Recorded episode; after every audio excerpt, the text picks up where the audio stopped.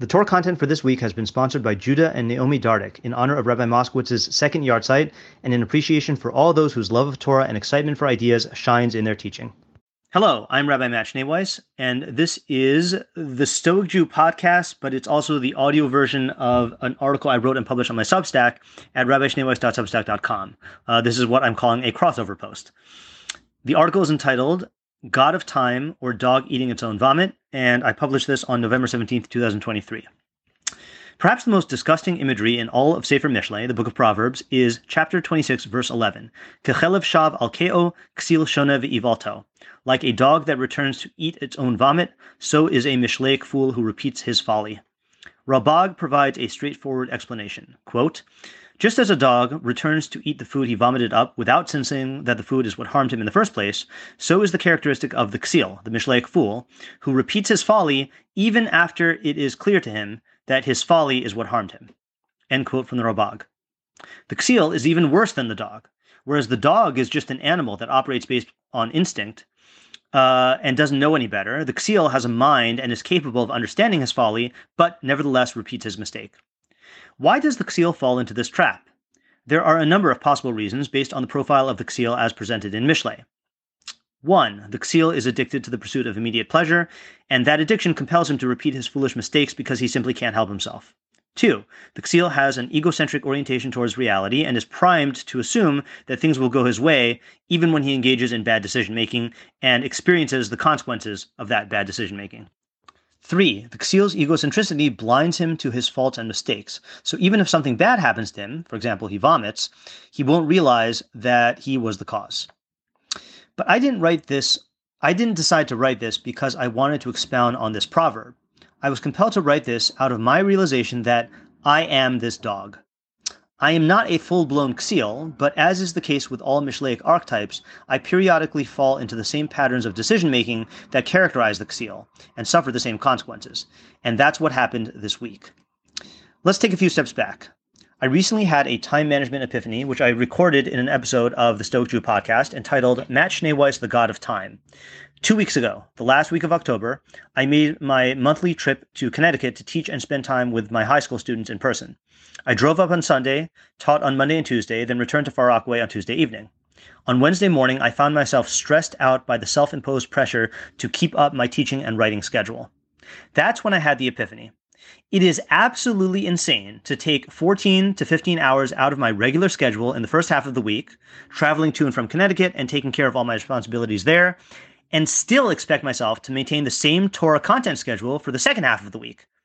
In my podcast episode, I reflected on how this unrealistic expectation stemmed from an unconscious God fantasy, an underlying belief that I, like God, exist outside of time and am bound, oh, sorry, and am unbound by temporal limitations. To my credit, I made a practical change as a result of this epiphany. I announced that during the weeks in which I travel to Connecticut, I would cancel my Friday morning women's class. This would allow me a little bit of breathing space by eliminating four to five hours of preparation and teaching time from my schedule. That was two weeks ago. Last week, the first week of November, uh, was fantastic. Because I remained in Far Rockaway for the entire week, I was able to keep up all my habits and routines my morning reading time, my daily exercise, my 20 minutes of daily meditation, and nearly all of my teaching, writing, and podcasting went as planned. Yay for progress. But this week, the second week of November, I had to go back to Connecticut for parent teacher conferences. Once again, I took 14 to 15 hours out of my week. And once again, I found myself stressed out on Wednesday because I felt like I needed to be as productive as I would be on a regular non commute week.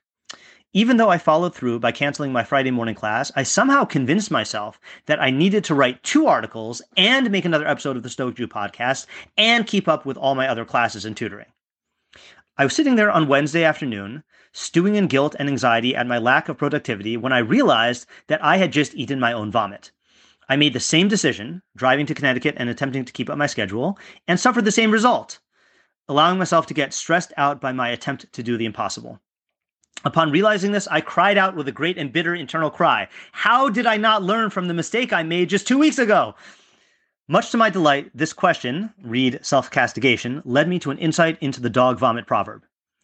There is another reason why ksil, or a person under the influence of his inner ksil, might repeat his mistake so soon after identifying it.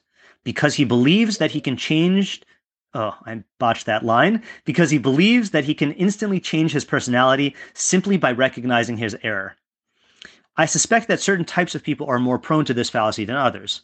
Type A personalities, perfectionists, cerebral types, those who are drawn to cognitive behavior psychology, those who are impatient, those who are overly hard on themselves for their perceived failures, and probably some of the other categories I fit into. I haven't actually counted, but I'm willing to bet that the passage I quote the most often in my 310 episodes of the Stoic Jew podcast is the opening paragraph of Epictetus's Enchiridion, aka the Handbook. Quote, On the one hand, there are things that are in our power, whereas other things are not in our power. In our power are opinion, impulse, desire, aversion, and, in a word, whatever is our own doing. Things not in our power include our body, our possessions, our reputations, our status, and, in a word, whatever is not our own doing. Now, things that are in our power are by nature free, unhindered, unimpeded. But things not in our power are weak, slavish, hindered, and belong to others. Remember, therefore, that whenever you suppose those things that are by nature slavish to be free, or those things that belong to others to be your own, you will be hindered, miserable, and distressed, and you will find fault with both God and men. If, however, you suppose to be yours only what is yours, and what belongs to another to belong to another, as indeed it does, no one will ever compel you, no one will hinder you, you will find fault with no one, reproach no one, nor act against your own will. You will have no enemies, and no one will harm you, for no harm can touch you. End quote. Strictly speaking, Epictetus is correct. Opinion, impulse, desire, and aversion are within our power. Practically speaking, however, it is not so simple. Habits of body, habits of feeling, and habits of mind are ultimately within our power, but they aren't necessarily in our power on demand.